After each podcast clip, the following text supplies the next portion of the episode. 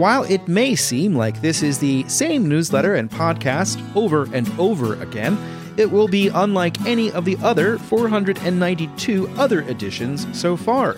This is the 493rd, and it will have its own distinct flavor, which may be odd because, as far as I know, there's no way to convey narrative through the taste buds. But Charlottesville community engagement is intended to do what it can for oral and visual pathways. I'm the host, Sean Tubbs, still very hesitant to experiment with an olfactory version of the program.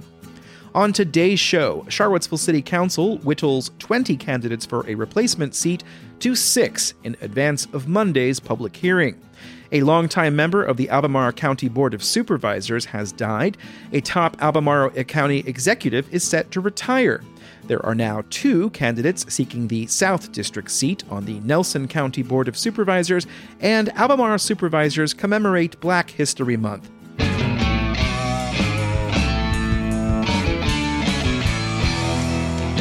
In today's first subscriber supported shout out, the Charlottesville Jazz Society wants you to know about their first concert of the 2023 season. On Saturday, February 11th, the Charlottesville Jazz Society WTJU Jazz Concert Series will welcome electrifying drummer and composer Allison Miller and pianist Carmen Staaf to Charlottesville. The duo will perform at First Presbyterian Church on Park Street on Saturday, February 11th at 7:30 p.m. Carmen will play the church's exquisite Fazioli piano. Want a sample? There's a recent recording on YouTube in the newsletter for you to sample. Tickets are available online. General admission is $23 in advance, and paid supporters of the Charlottesville Jazz Society only pay 20. But all tickets will be $25 at the door. For more information, visit cvillejazz.org or call 434 249 6191.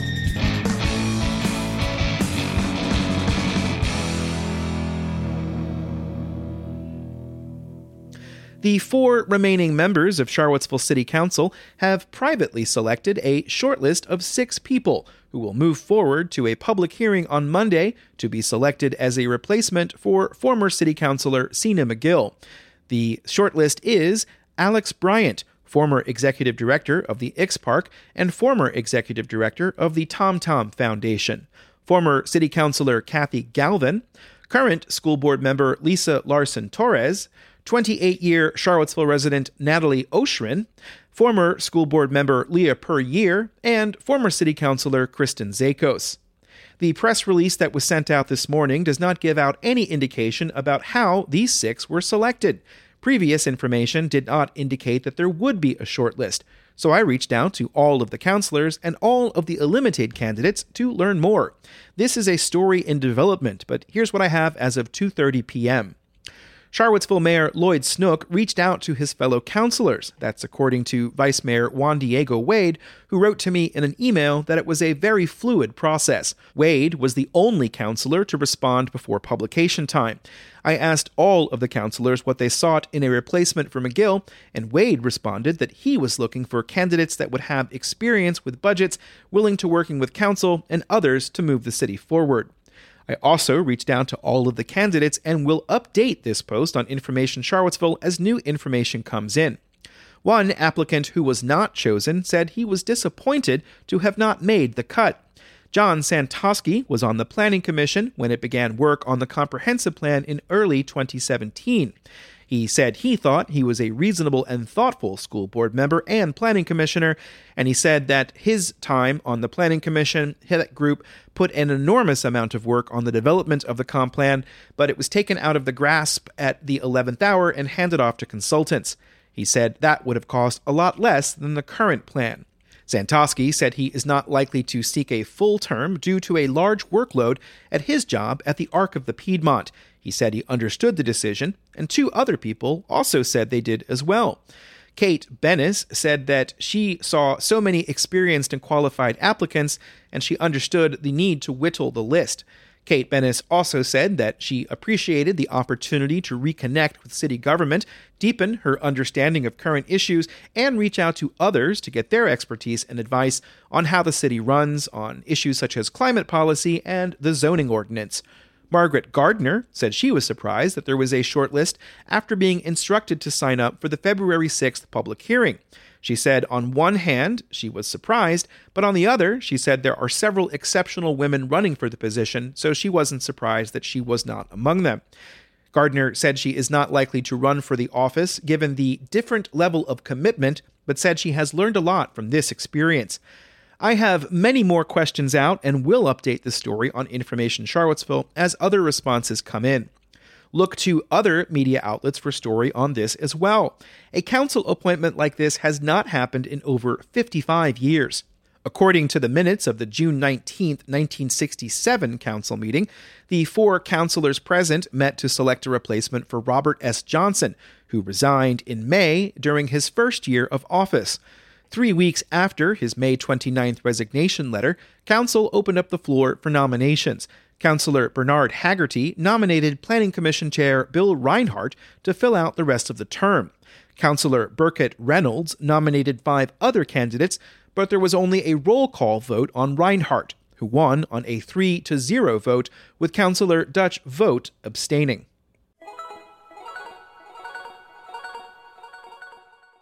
At the beginning of yesterday's meeting of the Albemarle Board of Supervisors, Supervisor Donna Price announced the passage of one of the people who has held her seat representing the Scottsville District.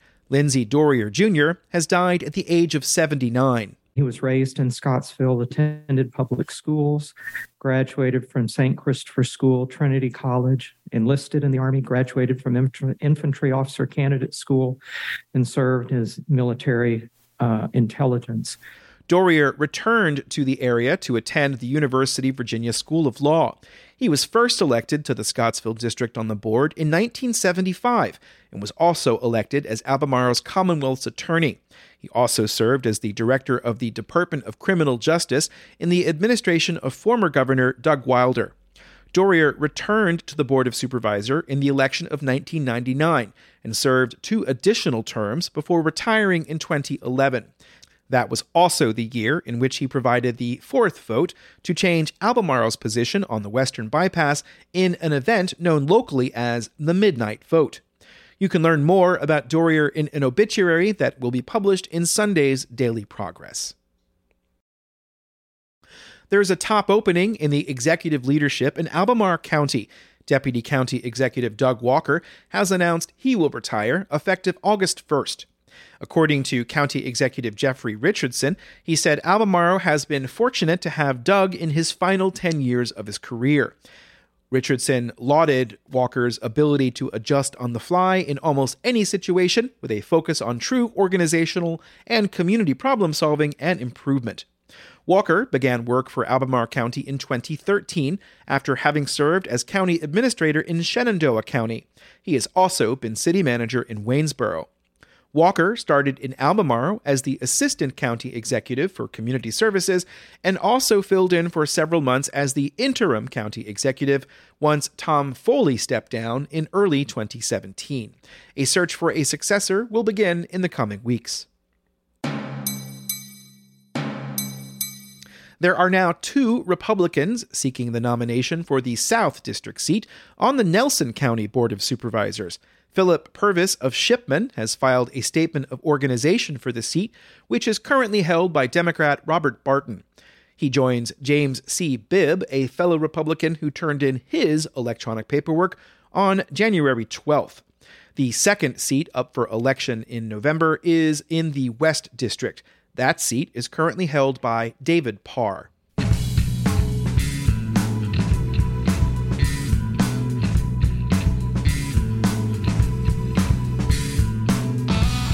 You're listening to Charlottesville Community Engagement, and in today's second subscriber supported shout out, an area nonprofit wants you to know about what they offer to help you learn to preserve, protect, and appreciate trees. The Charlottesville Area Tree Stewards holds several events throughout the year, including a Zoom webinar on how to identify different trees by season. On Tuesday, February 7th at 7 p.m., tree steward Emily Ferguson will help strengthen your tree identification skills with a ground up approach, literally. Ferguson will help you know how to check the forest floor for clues before scanning upward to look at bark texture, tree shape, and branching as needed to confirm an identification. Register for that webinar in a link in the newsletter. And then on Saturday, February 11th, Ferguson will lead a walk at the Ivy Creek Natural Area to test out what you've learned. Attending the Zoom webinar is highly recommended. For more information, please register and visit charlottesvilleareatreestewards.org.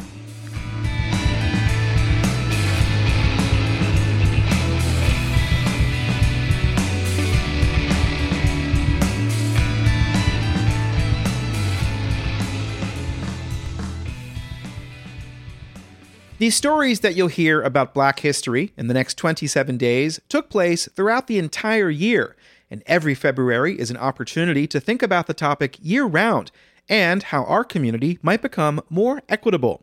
This is the 47th year of the federal recognition of Black History Month, according to a proclamation adopted by the Albemarle Board of Supervisors on Wednesday.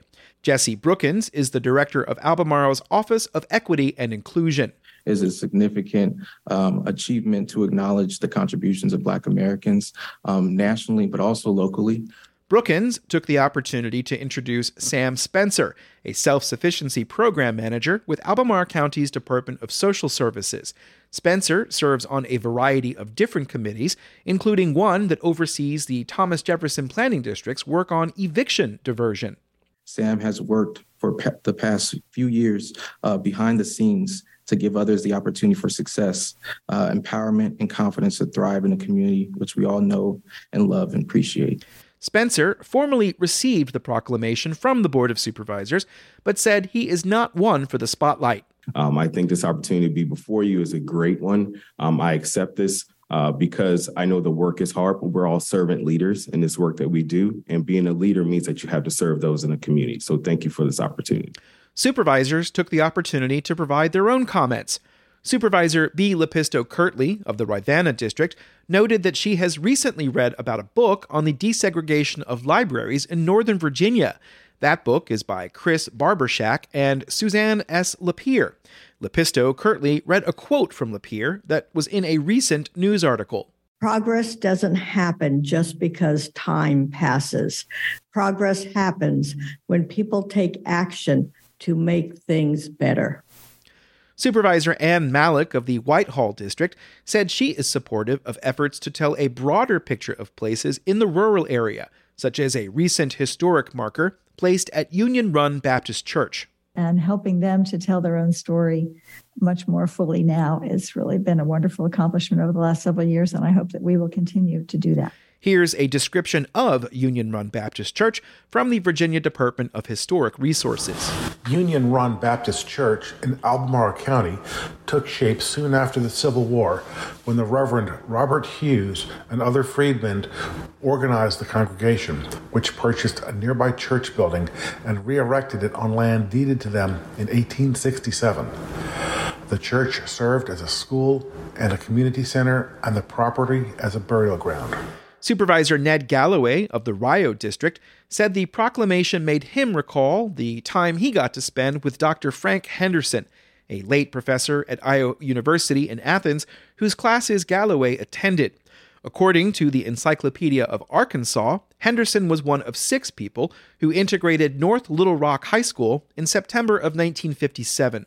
And he had a very distinctive voice because during um, a civil rights uh, protest, he had his throat partially crushed during the event. Supervisor Diantha McKeel of the Jack Jouett District took the opportunity to read the recent joint statement from Albemarle Police Chief Sean Reeves, Charlottesville Police Chief Michael Kochis, and UVA Police Chief Tim Longo on the recent death of Tyre Nichols in Memphis, Tennessee. We are profoundly saddened by the actions that led to the ultimate untimely, senseless, and brutal death of Tyre Nichols at the hands of five former members of the Memphis Police Department.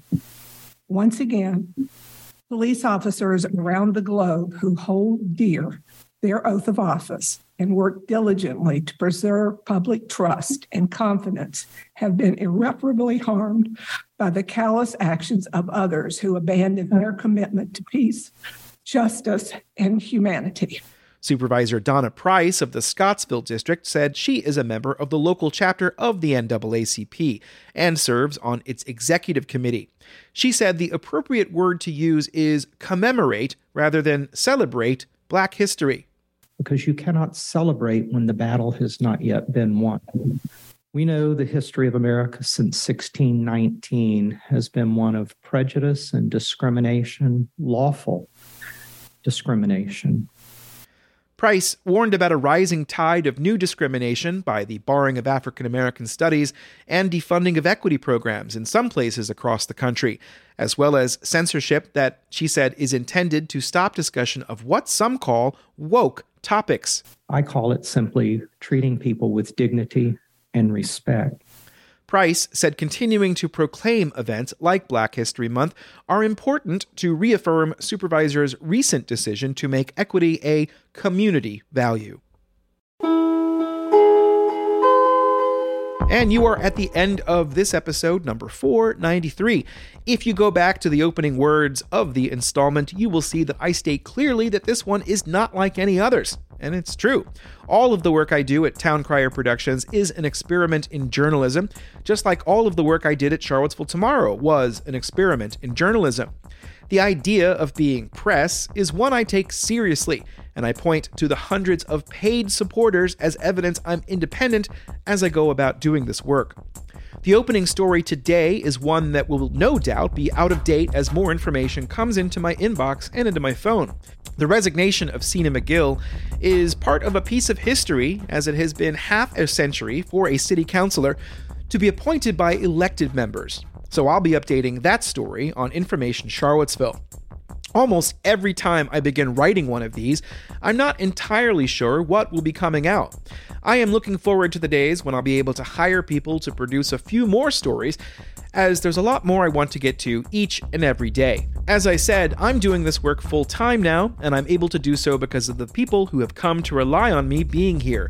It really is my hope, as more people opt for paid subscriptions, that I will be able to hire others to do some of the work.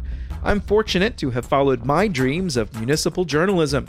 So many others I've known in my career have looked down on this work, and I'd say that's their loss. If you do pay for a subscription through Substack, Ting will match your initial subscription. I cannot stress how much that helps me keep this business running, which means paying for things like deed searches, websites, and the electricity that allows the digital work upon which this version of the press relies. Ting also wants to help with your high speed internet needs. If you sign up for a link in the newsletter and enter the promo code community, you will get, you know these by now, free installation, a second month for free, a $75 gift card to the downtown mall. As for other things, Raki, uh, thank you, Raki, for all of the work you are doing and have done to provide music for these things. And of course, the other person, the fundamental Grang, the less said about that person, the better. Now it's time to begin thinking about the next edition. I'm pretty sure I read this part yesterday, and I'm just going to say to you guys, thanks for listening. Honestly, the podcast is why I do this. Without the podcast, I'd have no interest in doing the rest of it. I know that sounds silly, but honestly, you guys are the best for listening. And tell someone else about it and tell them, you know, tell them stuff. You know, I'd like to have more people listening. I'm Sean Tubbs, and oh, oh, oh, oh I forgot. Uh, thank you to either Doug Eddy or Michael Kilpatrick for the soundbite. I haven't mixed this yet, so I don't know which voice you heard about the Union Run Baptist Church. If you would like to volunteer to be considered to read volunteer voiceover promos, I can't pay for that, but you can you can drop me a line and we can maybe talk about that. Bye bye. Goodbye.